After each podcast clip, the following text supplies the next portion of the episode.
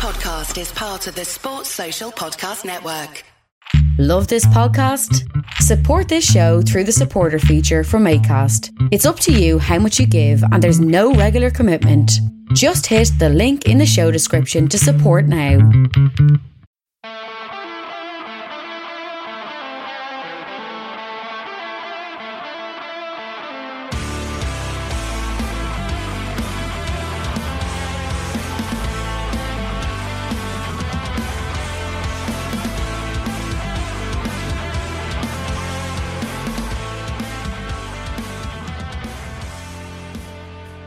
What's good, boys and girls? Welcome to the Two Footed Podcast.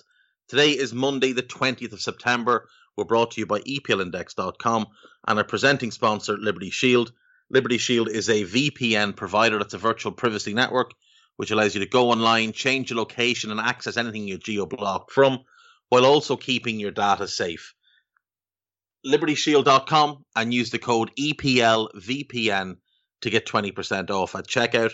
We're also brought to you by Home of Hopcroft a giftware and homeware company located in Scotland but shipping worldwide.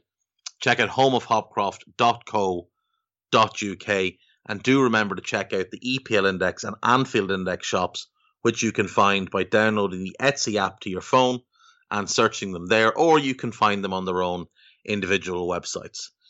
Right, folks, uh, busy weekend in the Premier League, quite a mental weekend in the Premier League, and my inability to predict games continues to be absolutely astounding. Uh, we'll get started with Friday night. Newcastle won, Leeds won. This was a good game of football. Newcastle, to their credit, played some exciting football. All of it centered around Allan St. Maximin, obviously. It was clear that the crowd was a little bit hostile to Steve Bruce, which is understandable. It was clear that the crowd was apprehensive, which is understandable. But as the team began to play, the Toon fans really showed good support, I thought. Leeds played well, and Leeds went one up after a, a Raphinha cross from the right hand side, left footed, a brilliant dummy by Rodrigo, threw Karl Darlow off, and the ball found its way into the net this is why assists and things like that really annoy me. Rodrigo will get no credit for that goal, but his dummy makes that goal. His dummy is far more important to that goal than, say, Paul Pogba's pass to Bruno Fernandes last weekend for Manchester United. This is why assists are a bad stat. They're a bad way of viewing someone's involvement in a goal or an action what Rodrigo does is excellent. He times his run really well. He angles his run really well. And he judges the flight of the ball and he gambles. And he just jumps the ball. And Darlow freezes. And Leeds find themselves one up.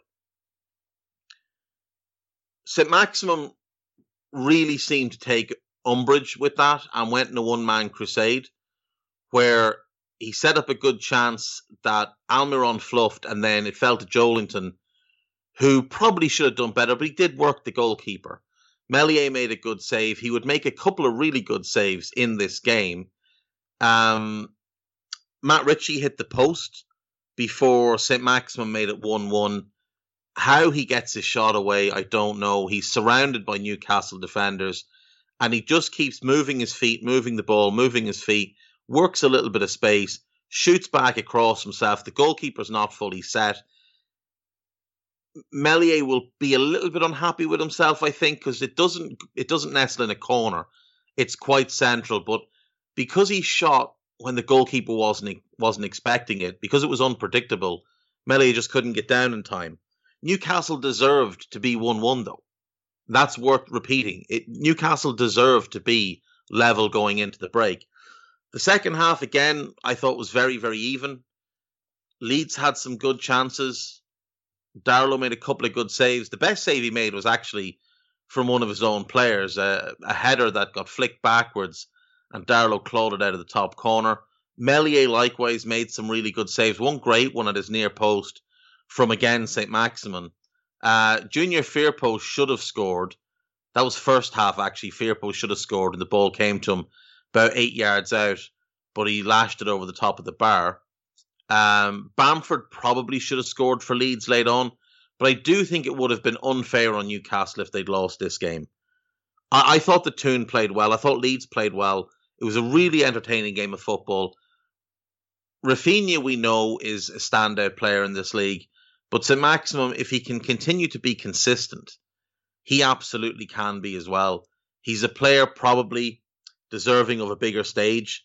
You just wonder how he would do if he was being asked to be more of a a team player, be part of a system rather than kind of being the system as he is at Newcastle. But 24, with that level of talent and potential, if a manager can harness it correctly, and look, hopefully it's at Newcastle. Hopefully, whoever comes in for Bruce when he eventually moves on can really harness that ability. And even if the team and the system continues to be built around him, if you can get a higher caliber of secondary threat and you know get Callum Wilson back and then maybe get one more who can add goals to Wilson and Willock from midfield, that can be something Newcastle can build with. All things considered, it was a really good start to the Premier League weekend with two teams playing good football. When, you know, both have had bad starts to the season, both of them find themselves in the bottom four. Um, Newcastle third from bottom with two points from five games. Leeds fourth from bottom, three points from five games. Neither of them have won a game yet. They are two of the five sides yet to win a Premier League match this season. But I thought both played with confidence, both played with desire and ambition, and that's a good thing to see. Uh, moving on then into Saturday, Wolves nil, Brentford two. Ivan Toney show.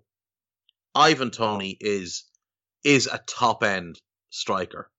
He's not a world class striker, like he's not Harry Kane, but I could see him in the next the next twelve months developing into you know the same type of level we think of Calvert Lewin and Tammy Abraham being at. I think he's a, a, more talented player, say, than Ollie Watkins, who had a really impressive first season last year. I, I just thought he, he showed everything that you want in a, in a striker. Really good composure, won himself a penalty. What Marçal was doing, I don't know. Like trying to hug him and rugby tackle him and do whatever it was he was trying to do at the time, and then seemed aghast that a penalty was given. Toney steps up, very nonchalant, very confident, great penalty. Toney hit the ball in the net a second time, but was ruled to have handled the ball. He then made their second goal. Really good work down the left hand side picks out Mbeumo really well, and Mbeumo's movement and timing of his run are excellent. First time finish, 2 0, and deservedly so. Wolves had chances in the game.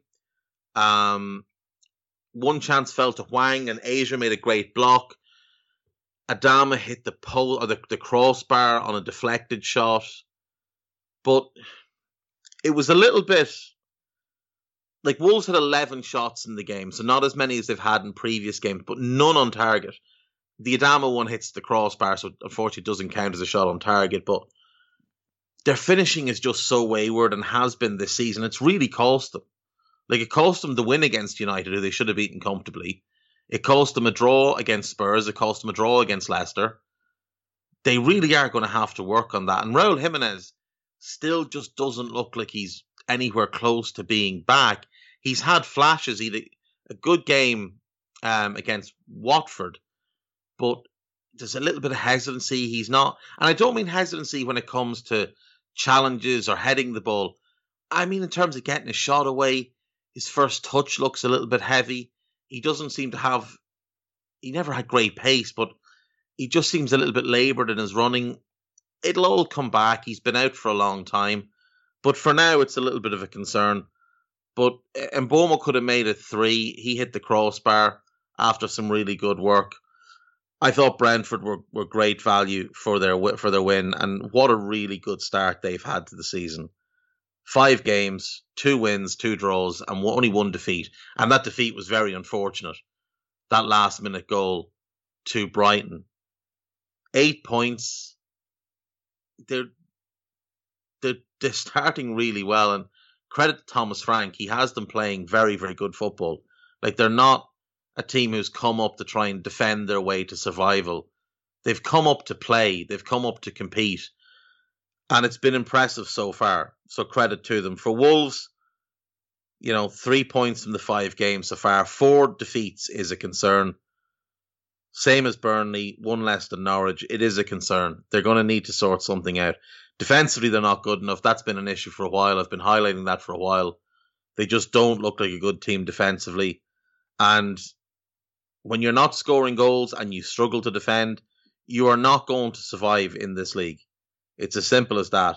They've got a bad goalkeeper. Conor Coady's not a good defender. Romain Saïss is a midfield player. Kilman's okay, but they they need massive, massive change in defence. And I do wonder if maybe it's time to ditch the back four. Now the problem, or ditch the back three and go to a back four. The problem with that is Conor Coady can't play in a in a, in a back four. He's played there a couple of times and always looked poor at club level. Now he's played there for England and done all right, but it's largely against tomato cans that you should be beating comfortably anyway. Um, I, would be quite interested to see maybe Willy Boly and Kilman play as a two. Um, I'd also like to see the likes of Rayan Aït-Nouri and Ki-Jana Hoever get some games because they can't be much worse than Semedo and Mark been. Wolves need to change things, need to change them quickly. Uh, Norwich won, Watford three. I don't know what to make of Watford. They look great some weeks like this one. They can look awful. When it clicks for them, they really do look a threat. Emmanuel Dennis has pace and power up front. Ismaila Sarr is is just a problem for teams. Um, Bonaventure, who, or that is Emmanuel Dennis. Sorry, um, who's playing up front for them? Josh King. Sorry, Josh King. Uh, Josh King's hold up play, his ability to bring defenders, uh, bring defenders out of their positions, and create spaces for Sarr and Dennis to run into has just been a feature this year. And normally we see Josh King at Brentford and uh, at Everton playing more as a secondary striker. But in this role with back, with his back to goal, it's actually enabling him to show what a good first touch he is, how strong he is in the ball, how clever he is at picking out passes and with his movement. Josh King has started the season really, really well for them. And Watford have had a surprisingly good start to the season. I don't think there's any way that anyone could suggest they haven't had a good start to the season. Norwich, I'm concerned about. I have to say. Um, you look at the the goals they conceded here, and there's just defensive lapses. Like the Bonaventure, Emmanuel Dennis Bonaventure, his, his goal. What is Grant Hanley doing? Like, what is Grant Hanley doing? It's really poor defending. It's a great finish, but it's really poor defending. And they get cut open a couple of times. Sarr's pace is obviously a nightmare to deal with, and he runs in behind them endlessly. The second goal is just a really nice finish, really tidy bit of play by him. The third goal, we see Ozan Kabak playing uh, playing Dennis on side his shot is saved. Sarr tucks it away, makes it three. Teemu Pukki had scored a, a, in the 35th minute for Norwich. Simple ball over the top. He ran on. He finished well. Watford's defence is going to be problematic for them this season. There's just no pace there. And the line always seems to be wavering. But going forward, Watford are, are really threatening with just with that pace in wide areas. And you'd wonder if they can get João Pedro into this team as well now, whether that'll work, because obviously, like I say, King is playing very well. Whether Pedro can play off him, whether they'd be willing to do that, I don't know. Tom Cleverley had a decent a decent outing here. I thought Kucka played well again in midfield. Whether he can keep that up through the season, we'll wait and see. But you know, him and Sissoko seem to have a decent understanding. Lots of graft, lots of effort in that midfield, with, with Cleverley dropping in to form a three, and often a five with the two wingers dropping wide. For now, I, I do think Watford can be very, very happy with how they've started the season. I don't think there'll be many complaints for them. 11th in the league. Yes, they've lost three games, but they've won two. And if they can carry that on, if they can win two of every five games across the season, they will be safe. They will stay up. You know, that will give them, should give them 42 points across a season. That'll be enough to keep them up. Um, it's often said that you're better off to lose three out of five and win two out of five than to draw a bunch of games in this league. Say, you know, draw four and lose one out of five, you've got four points. Win two and lose three, you've got six points. That's how City won the league a couple of years ago. Liverpool drew too many games. City either won or lost. Rarely had a draw. And now uh, Watford are taking the same approach this year. Um, it's funny though because we see them on six points and you praise them because it's a good start. Leicester are a spot below them, same amount of points, but their start's been disastrous, and we'll get to them. Next up, then we have Burnley nil, Arsenal one. Again, a pretty even game. I think Arsenal played some good football. Little bit fortunate to get away with the win. Um, one really bad defensive lapse by Ben White early on. Ashley Barnes has to do better. Loads of space, loads of time, could probably control the ball and have a shot, but heads it early and heads it a mile wide. Odegaard put Arsenal 1 0 up with a great free kick from the edge, well, about 25 yards out, bent it round the wall into, into the corner of the net. Very, very nice stuff.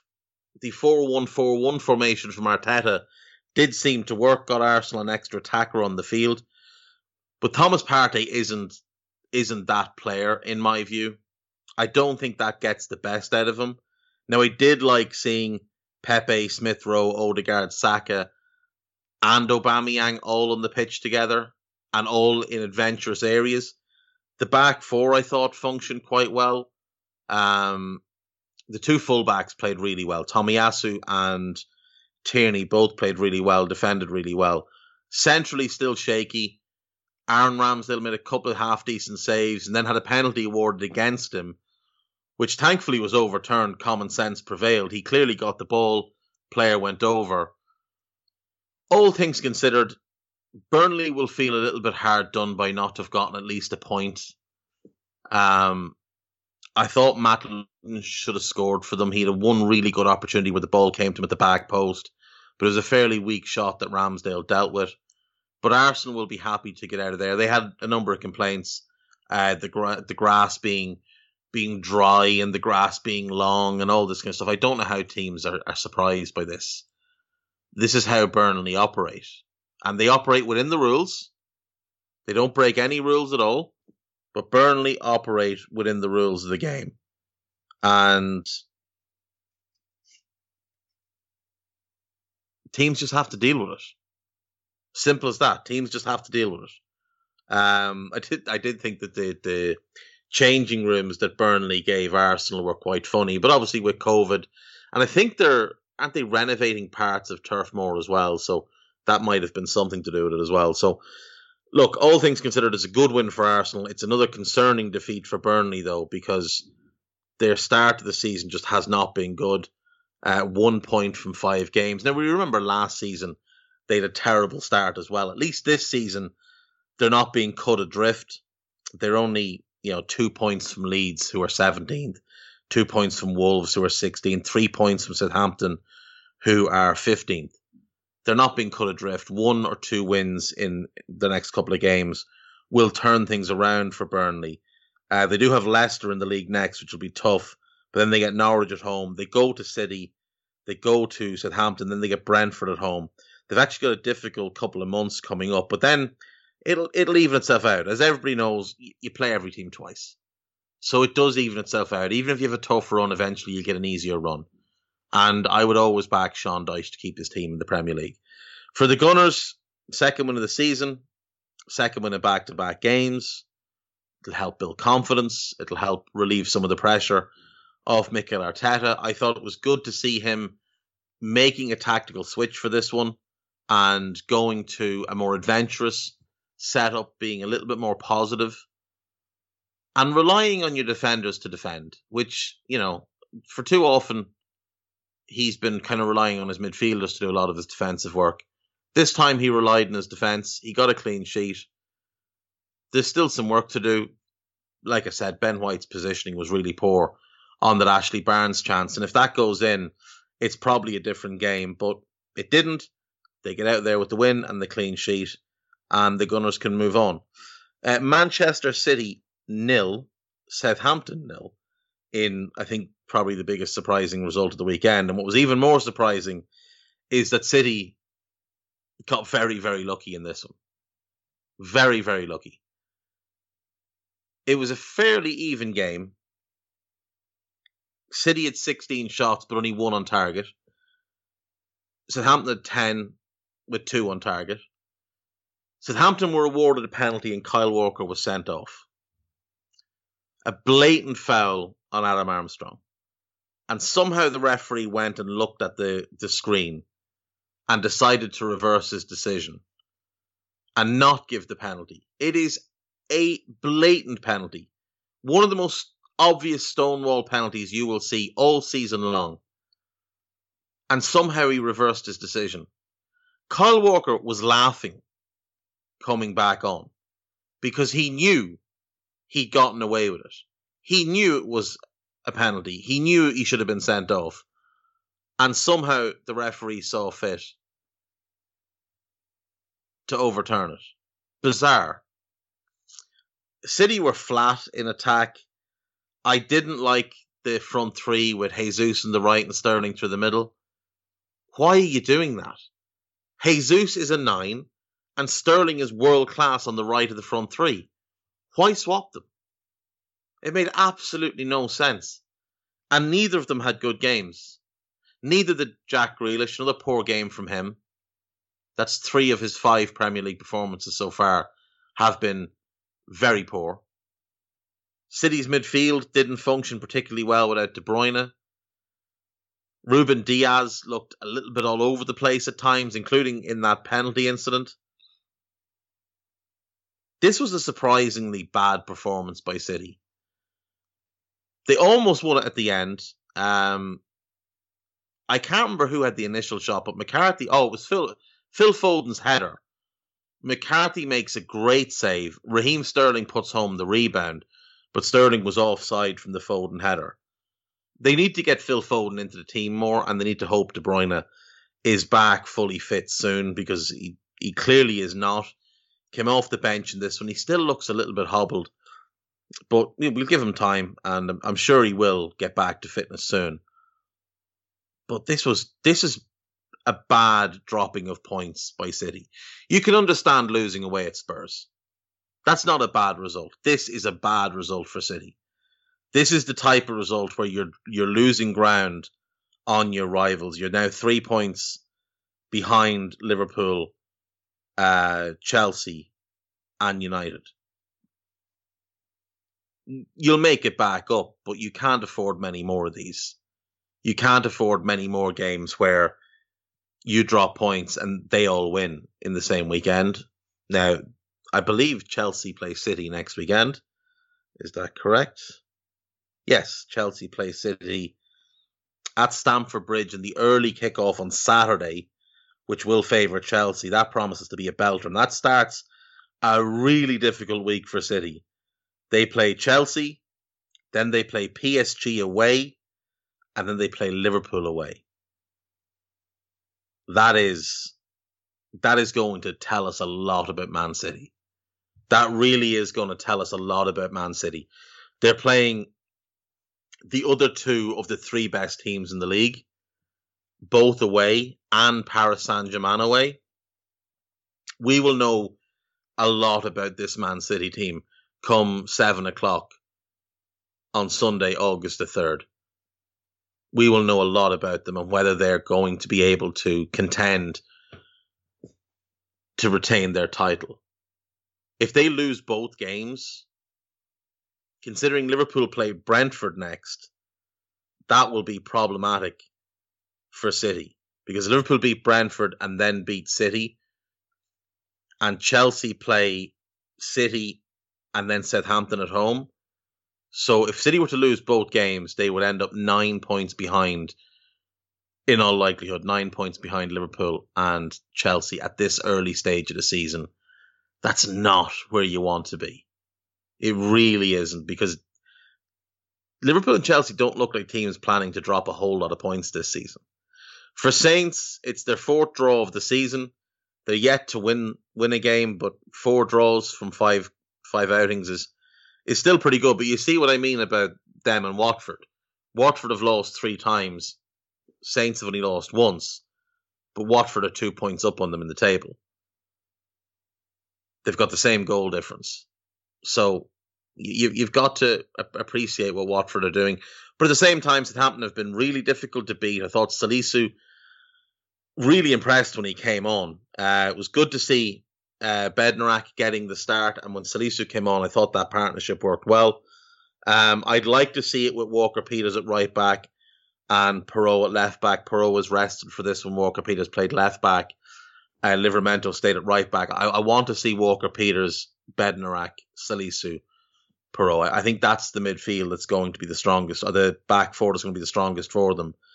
I'd particularly like to see it with um, with Djenepo in for Redmond on the left wing, and the, the rest the same. I try that once, and I, I think you might fall in love with it, Ralph. Um, you won't win every game because you're Southampton, but I, I do think you'll get some some real joy out of it. We'll take a break and when we come back, we have five more games to get through, and we have some some Garth Crooks related laughter. I'll, I'll see you in a bit.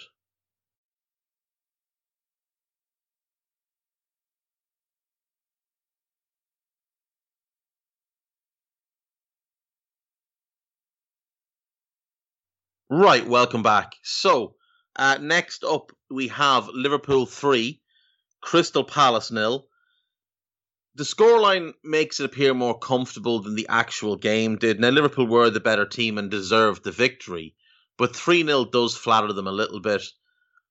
Palace had a couple of good chances in the game. Uh, the early one was kind of a not really a chance so much as just a freak situation where Alisson had to claw it back off his own line.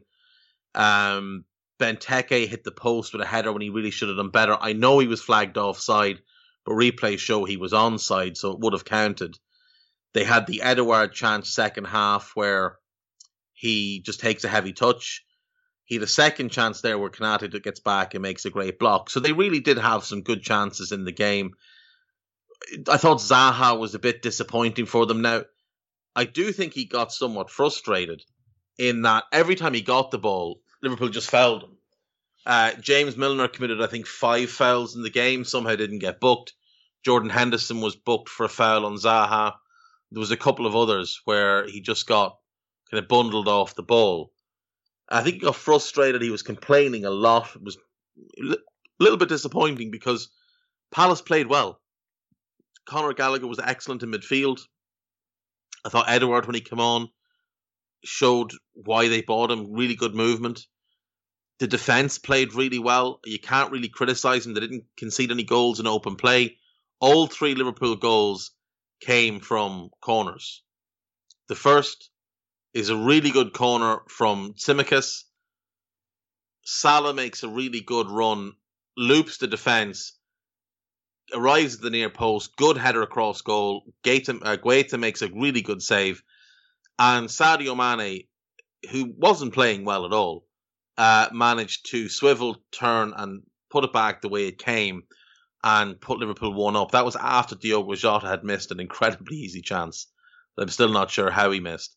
Uh, the second goal, again, Tsimikas' corner. Van Dijk rose highest, kind of headed it onto his own shoulder and it dropped to Salah. And it's a brilliant finish by Salah, who's just a phenom. 99 goals in 150 Premier League games for Liverpool. When he gets his 100th, you will imagine it would be in the next 10 games that will mean that when you look at Salah at Liverpool only, he will be the fourth fastest ever to 100 Premier League goals behind only Shearer, Kane, and Aguero, all of whom are number nines. He's a wide forward. What he's doing is unprecedented. He's the best wide forward the Premier League has ever seen. It's not just the goals, it's the creativity as well. You look at his creative numbers, and they're comparable with Eden Hazard. You look at his goal scoring numbers, and they're by far the best anyone's ever put forward in those positions, including Cristiano Ronaldo. And before anyone makes the nonsensical argument that Cristiano Ronaldo played wide in the midfield four, no, he didn't. He did in his first three years. And in his first three years, he was just a good player.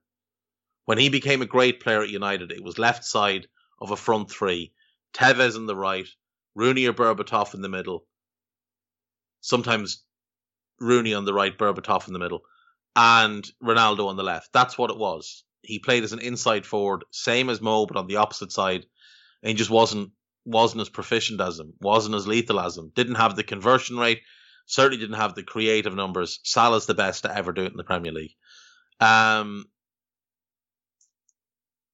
even even considering you know his time at Chelsea, which I think was was it two goals in fourteen games or something like that. Um, he's still only Thierry Henry jumps him at that situation, and Henry played largely as a nine.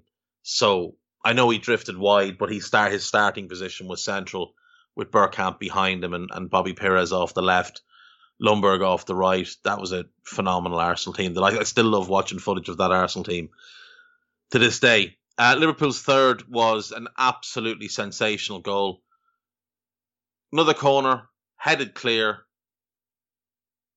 looped clear, and then it drops to Naby Keita, who's moving backwards and sideways. It comes straight down out of the air on his left foot. He gets the perfect amount of dip and bend on it while controlling it perfectly it's it's one of the goals of the season. We won't see many better goals this year than that one on his left foot, and the celebration is brilliant. The celebration is very similar to Cantona against Sunderland all those years ago when he scored that beautiful chipped goal. Uh, it was very very similar. That sort of kind of cocky lift of the chin. Beautiful stuff. Absolutely beautiful stuff. Liverpool good value for the win. Like I said, the scoreline did flatter them a little bit. Um, Aston Villa three. Speaking of scorelines, flattering a team. Aston Villa three, Everton nil. Villa were the better team, and there's no taking away Villa deserved the win, but Everton weren't three goals worse than Villa on the day. Um, Villa stayed with the back three, Tuanzebe between Konsa and Mings. I'd imagine Konsa's delighted to not have to carry Mings entirely by himself. Danny Ings and Ollie Watkins both started up front. Interesting in the game that they scored three goals and none of them come from from their strikers. Everton missing Calvert Lewin, it's a huge blow to them. Demarai Gray playing behind Rondon. Uh, no Richarlison either, obviously, at the moment. So, you know, when you're missing your two best players, you're, you're going to have a bit of a tough time. But Everton gave a decent account of themselves and possibly should have scored at least one. But Villa go one up through Matty Cash on 66. Really good goal, really well worked, cuts inside, buries the finish. Three minutes later, Villa get a corner.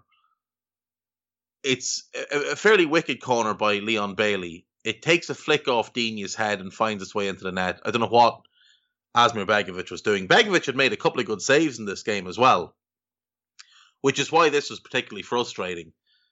And then six minutes later, Bailey again breaks in on the left hand side, heads the ball in front of him, and unleashes absolute hellfire from his left foot. You will not see a ball struck better by anybody other than Erling Haaland this season. It flies off his foot, and you could have put two goalkeepers in. If the ball had hit Begovic, it it would have injured him. If it had hit him in the face, it would have knocked him clean unconscious. It was struck so viciously. It's a great goal. But 3 0 flatters Villa a little bit in this game. It must be said, Everton weren't three goals worse. So while Everton fans, I saw some of them say, oh, the honeymoon period is over for Benitez now.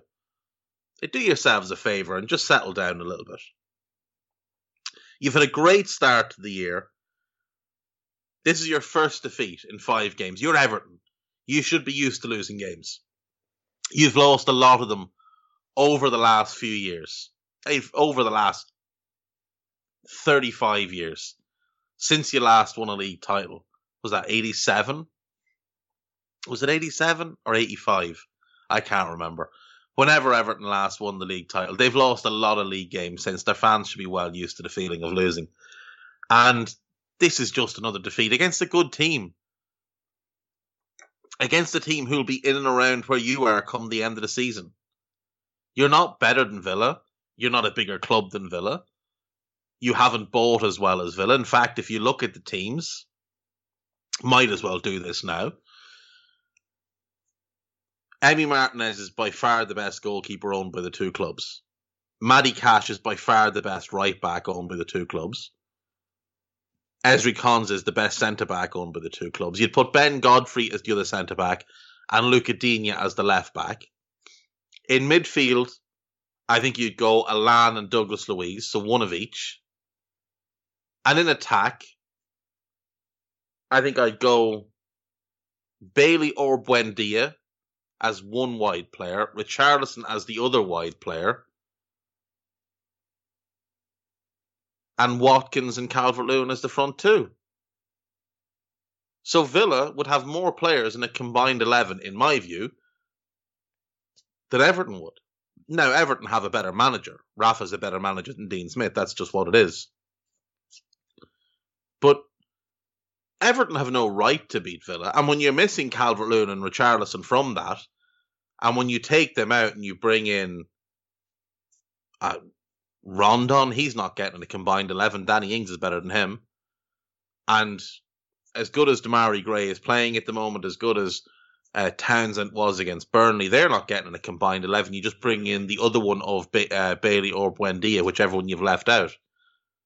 So in this game, the only two, Ever- only three Everton players who would make a combined 11 are Allan, Godfrey, who had to play right back because your squad is so weak at the moment, you've got no other right back when Coleman is out, and Coleman's not the best anymore, and Lucas Digne. So, what do you want Benitez to do? And I saw some weird, some weird fella with, with a, a lot of fans, a lot of uh, followers on Twitter, who writes for some website, he, twenty five thousand followers, say that if Koeman was criticised for his treatment of Niasse, surely the time is now to talk about Benitez's treatment of James Rodriguez. Let's recap on this. Niasse turned up for training every day, worked incredibly hard in training every day. Not my words, the words of the guys and the coaches that played and worked with him. Was delighted to be at Everton was so excited to have made a, a big move to a Premier League club. By all accounts, 10 out of 10 as a pro, exactly the type of lad you want to have around your squad, really positive attitude. Was he great on the pitch? No. He was all right. He wasn't a bad player. He wasn't great. He wasn't worth the money they paid. But he did nothing wrong. He didn't misbehave. He didn't step out of line. There's never any questions about his attitude. Nothing like that. Ronald Koeman made him train by himself. First, he made him train with the academy. Then, he made him train by himself. Took away his squad number. Took away his locker in the first team changing rooms. Wouldn't speak to him. James Rodriguez known to have a bad attitude, known to be incredibly lazy. Openly said he only signed for Everton to play for Carlo. Was on Twitch streams at the beginning of the season, openly admitting, I don't know who Everton are playing this weekend. How do you not know? has skipped a bunch of training sessions since Rafa took over, has already been on an on a holiday since preseason began, is openly looking for a move and trying to force a move. Rafa hasn't said a bad word about him.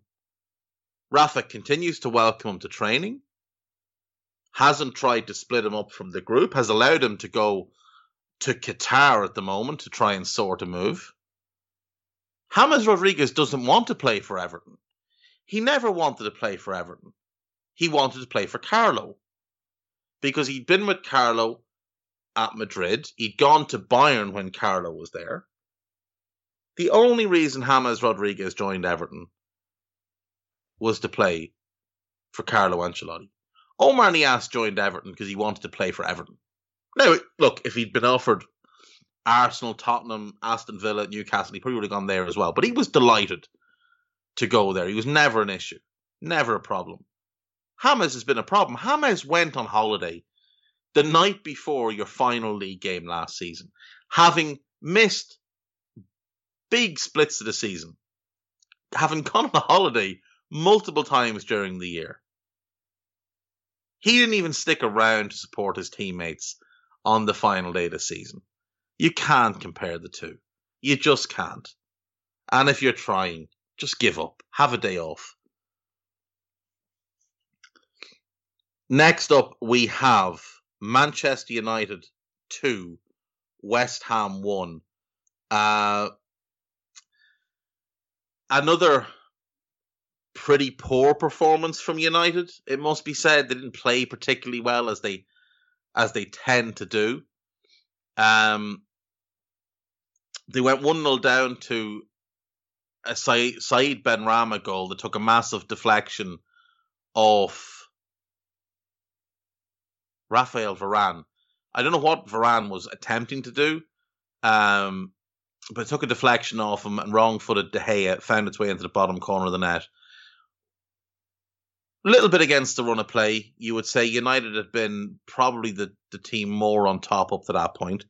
Uh, Cristiano Ronaldo would make it 1 1 five minutes later. His fourth goal since returning to United, and his fourth goal as a result of a goalkeeping error.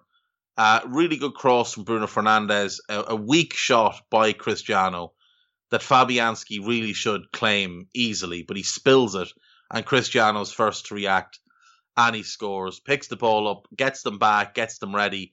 Clearly, you know, pushing them on to win, which is, is really positive to see from a senior a senior player who's going to be ha- have to be a leader in this team. Um, from there, United were probably the better team. They had a couple of decent chances. Cristiano had a good chance that Fabianski made a good save from. West Ham just seemed a little bit flat. Maybe playing in midweek in the Europa League, as I suggested it might, maybe that's had a bit of an effect on them. Uh, Jesse Lingard would put United 2 1 up on 89. Really nicely worked goal, in fairness to him. Really nicely worked goal and a great finish into the top corner. Um, saw some city posts afterwards one of them was was talent. Or was it was a persevere with talent? Jesse Lingard's twenty nine years of age. Twenty nine years of age. This is not some young kid who, who needs to be mollycoddled. This is a, a grown man who's probably at the end of his peak, not some youngster who's just emerging now after one or two trouble seasons. Um, it's a really good goal, and credit to Jesse Lingard. It's the second goal of the season it helps him bounce back from that horror show of a pass in midweek against Young Boys. But um, his his part in the defeat to Young Boys has been overblown massively. The fault lies with the manager. Then we have the talking point, the real talking point of the game. So credit to West Ham. Could have easily dropped their heads after the, the Lingard goal, but they don't. They go back down the other end of the field and they win a penalty. It's a blatant handball by Luke Shaw blocking a Yarmolenko cross. And what Luke Shaw is doing, trying to appeal it or deny it, I don't know. It's as blatant a penalty as you're going to see anywhere. On the pitch at the time, West Ham have Pablo Fornals, Declan Rice, both of whom have taken penalties in their career, both of whom are good penalty takers. And they have Jarrod Bowen, who's also a capable penalty taker. Now, I understand that Mark Noble isn't just a good penalty taker, he's one of the very best penalty takers in the world. I think over a 20 year stretch, I think it was from 2000 to 2020, every penalty taker in that spell who'd taken at least 30 penalties eh, all across Europe. Lewandowski had the best conversion rate, and Bowen had the set, or Noble had the second best. So he's not just a good penalty taker; he's he's great at it. But he was sitting on the bench. He wasn't coming on. He wasn't going to play in this game. And he's summoned from the bench to take a penalty. His first involvement in the game is to step up and take a penalty in the last minute against David De Gea, who has bounced back and is in pretty good form at the minute. Now, we saw in the Euros with Saka and Sancho. No, Rashford and Sancho. Sorry, Rashford and Sancho. What a silly thing it is to bring players on just for the penalty shootout. Because they're cold. They're not mentally prepared for it. There's no doubting Mark Noble's mentality, but he's not in a mental position to take that penalty. He steps up. It's a good save, but it's not a particularly good penalty. It's not in the corner. It's at a good height. It's at a good place for a goalkeeper to get to fairly easy. Now, it is well struck, but it's not a good penalty. It's really poorly placed. De Gea makes a save, and United win. Now, I will say United probably should have had a penalty of their own because I did think Cristiano was brought down and I did think it was a penalty, but that's neither here nor there. United get the win and they get out of there and they're happy. David Moyes has done a, a pretty much flawless job at West Ham for, I would say, round about 14, 15 months now. Since they had that really good run, when he came back, they had that really good run at the end of the season. They were bad for a few months under him they had that really good run, and from that really good run all through last season and starting this season, West Ham have been excellent. Moyes has been pretty much flawless, but this was a big error in judgment, a big, big error in judgment. Declan Rice is on the field, Fornals is on the field. Trust one of them to take that penalty.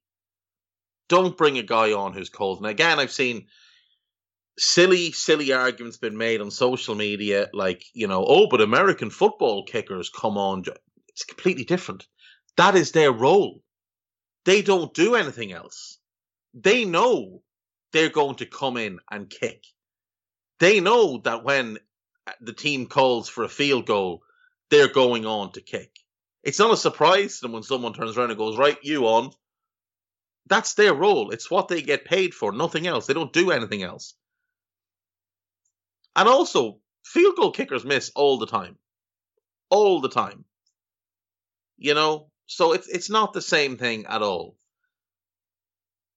It's a bad move to bring someone on cold to take a penalty. And hopefully Moyes learns from that and we don't see that nonsense again. Um, Brighton 2, Leicester 1. Unsure how Brighton have won this game now, personally. They get a very, very poorly awarded penalty. Neal Maupay is fouling Yannick Vestergaard. And I'm no fan of Vestergaard. But Neal Maupay is fouling him. Vestergaard kind of flails his arm as he's falling over because is dragging him down.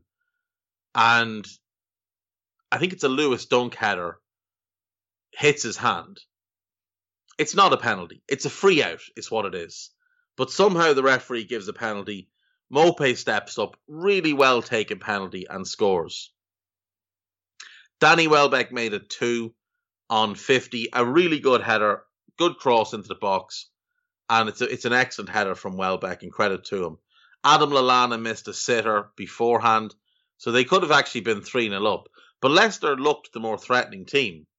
Um, Leicester would get one back through Vardy, and then they'd have two goals disallowed. The Vardy goal is excellent. It's a really good build up play. Um, it's a lovely cross from Tielemans and it's a great finish from Vardy. I think it's his 150th 150th goal in the Premier League or 150th goal for Leicester. It's not overly important, but I would like to be at least somewhat informed about that, which I waffle about. Um, it's his 150th goal for Leicester City in 359 games. So not not a bad return. You know, he's had a couple of fairly average seasons. Um, but all things considered, Jamie Vardy has been a consistent goal scorer for quite a while now, uh, having moved to Leicester from conference uh, conference league Fleetwood Town. Um, you might have heard that story before. Jamie Vardy was playing non-league and Leicester bought him. So it's a good underdog story. Um, no credit to Vardy. He's he's look, he's been a consistent Premier League player now for six years. His first season he was fairly mediocre, but since then, you know, he's been really, really good, really consistent. The seven, 16 17 season, I think he struggled a little bit with the expectations, but aside from that, he's always been he's always been very good for them. He gets the goal, then they get two goals disallowed. Um, and unfortunately for Harvey Barnes, both of them are because he's offside. Now, the first one, the first one he's offside, and it's a blatant offside. He's blocking the keeper's view, so that's fine. The second one, he's not really interfering with play as the ball makes contact with the attacker who heads it towards goal. But what he did do was he kind of gave the goalkeeper a little bit, a little bit of a shove beforehand, and I think that might be what they blew him for. So it's unfortunate for him because he played quite well in the game, and he's a player that I do like. But for Leicester, they have to feel a little bit unfortunate, a little bit unfortunate because you know it's a dodgy penalty from Maupay, and the two goal, two late goals disallowed.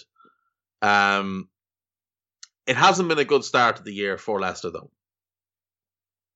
They sit twelfth, two wins from five, and unlike Watford, they won't view that as a good start. They'd rather have you know three wins from five or four wins from five, which is what they should ex- expect, having been the fifth best team in the Premier League over the previous two seasons, and for much of both of those seasons, one of the two or three best teams in the league.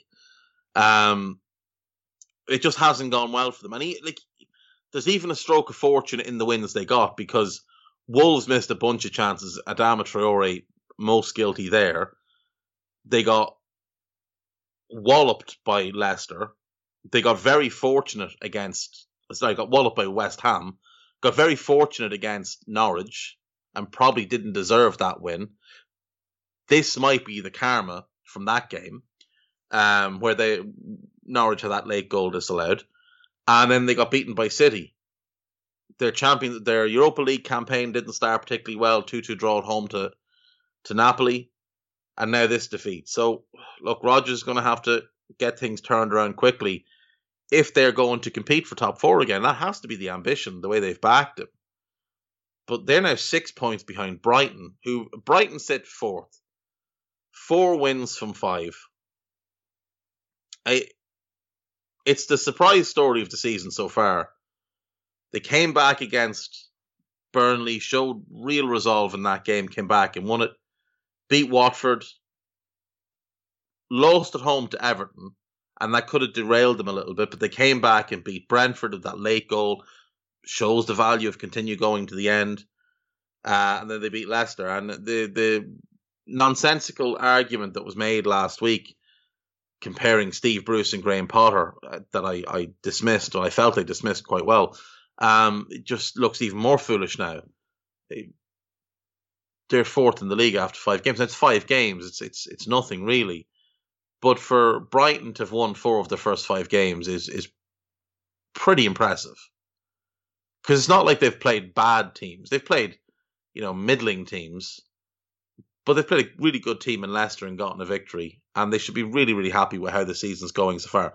Tougher tests to come. But all things considered, it's a great start to the season for uh, for Brighton, and, and long may it continue. Uh, final game then: Tottenham nil, Chelsea 3. I thought the first half was really even. I thought Tottenham had a couple of half decent chances. Son had the best one. But all things considered, it was a fairly even first half. I liked how Spurs set up. I would have preferred to see Dele Alli play that bit more advanced with Lo Celso that bit deeper. But Thought Lo Celso looked good, Ndombele looked good, Romero looked good till he got tired. I don't know why Eric Dier was on the pitch. He got hurt last week. He's clearly not fit. He's clearly not very good. But maybe it was because they knew Romero didn't have nine, uh, didn't have ninety minutes in him. Um, yeah, first half quite even, good game of football. Second half, Chelsea went up a level and Spurs dropped a level. Um, Thiago Silva put Chelsea one up after 49 minutes with a header from a, from a corner. If it's anyone other than Dele Alli marking him, if it's someone who's you know a, a better defensive presence, a better attacker of the ball in the air, I don't think he scores. It's not a great leap from Silva. He kind of looks like he's struggling to jump over a phone book at this point. But he jumps highest, gets the header. It's a powerful header and a really, really good header. Um, Gary Neville needs to stop calling him Thiago. His name is Thiago Silva. If you want to call him by one name, call him Silva. The only Thiago in the league who goes by Thiago is Thiago Alcantara at Liverpool. There's a reason Thiago Silva has T Silva on the back of his jersey because he goes by Silva uh, or Thiago Silva, but not Thiago. Never Thiago. Um, N'Golo Kante made it two. Lot of luck involved in this goal. Shot from the edge of the area. Massive deflection off Eric Dier, and wrong foots Hugo Lloris. Lloris had made a couple of really good saves to that point. You did feel a little bit, uh, a little bit hard he, that he was a little bit hard done by. Um, Antonio Rudiger made it three on 92 minutes. Good work from Timo Werner, must be said, and a good setup and a, and a good finish by Rudiger, belying the fact that he is, in fact, a centre back. So for Tottenham, uh, three wins from five games, nine points. They sit seventh. It's not perfect. There was a lot of unrest, I think, yesterday uh, towards Nuno. I think some of it undeserved the second half was a little bit of a concern. They looked tired quite quickly, which is worrying. Now, a lot of that comes from the fact of how Mourinho trains players. Because if you remember when United got Ole after Jose, one of the big things he had to work on was players being able to last 90 minutes. Because Mourinho doesn't demand much from his players in terms of, you know, massive amounts of pressing. He likes to be nice and compact and, and hit teams in the counter. Um, Nuno demands a lot more from his team in terms of pressing, and players just at the minute aren't fully there yet, but they'll get there. They will get there. They won three in a row. They've lost two in a row. This is what Spurs are going to be. They're going to be uneven. They're going to have runs and streaks where they look good and they look bad. That's just what the fans are going to have to get used to this season. It's year one under a new manager. You have to have some patience. For Chelsea, they go top of the league. Um, I believe by it has to be by alphabetical order because Chelsea and Liverpool have played five. Both have won four and drawn one. That was the game with each other. They both have 13 points. They've both scored 12 goals.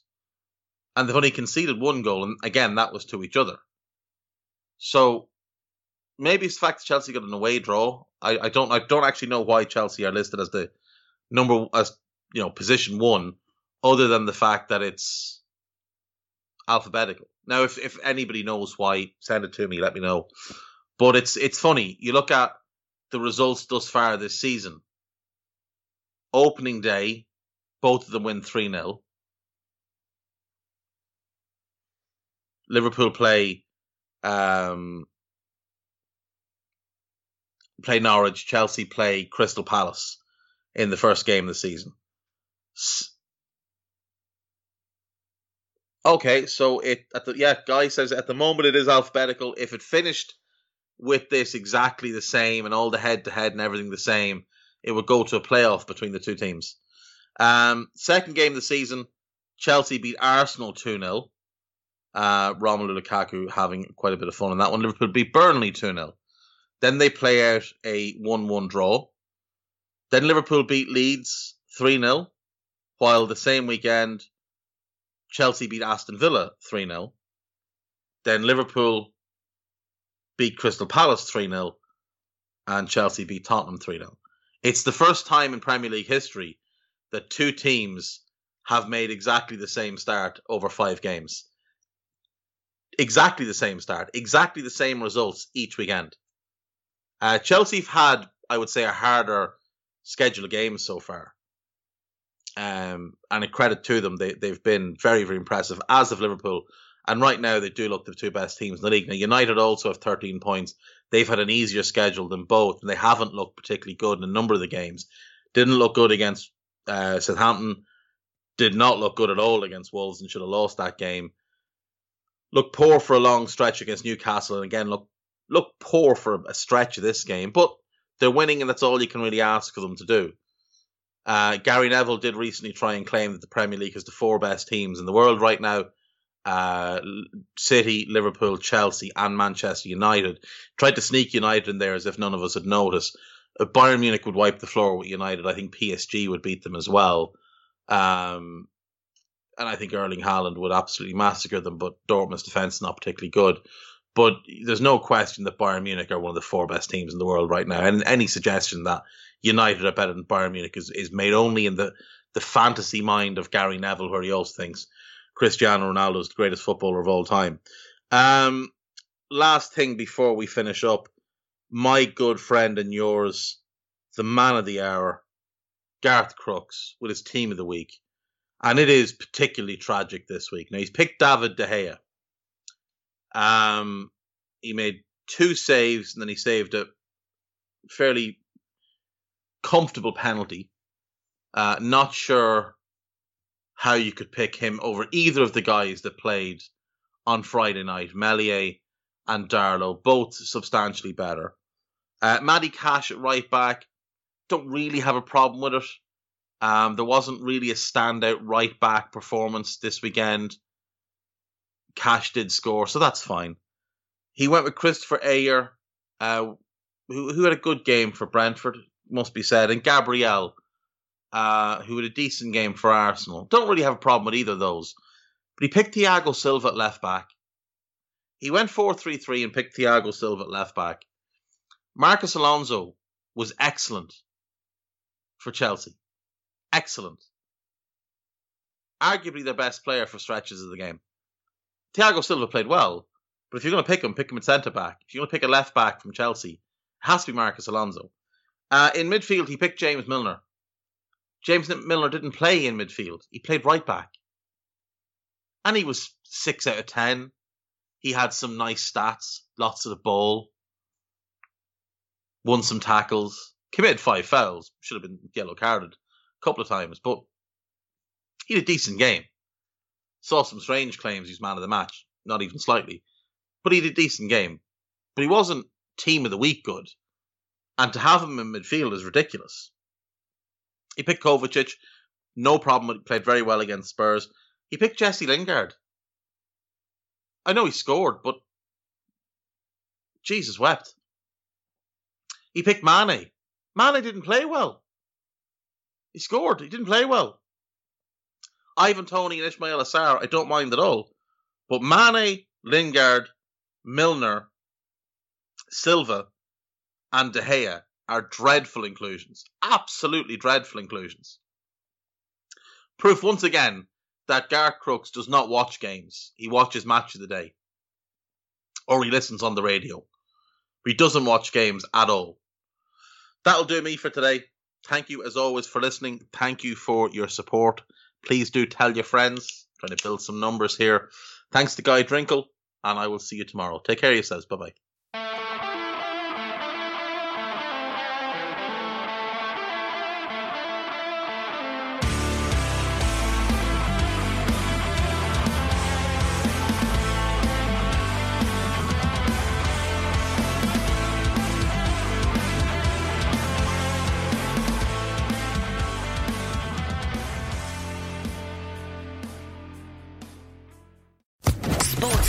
Podcast Network.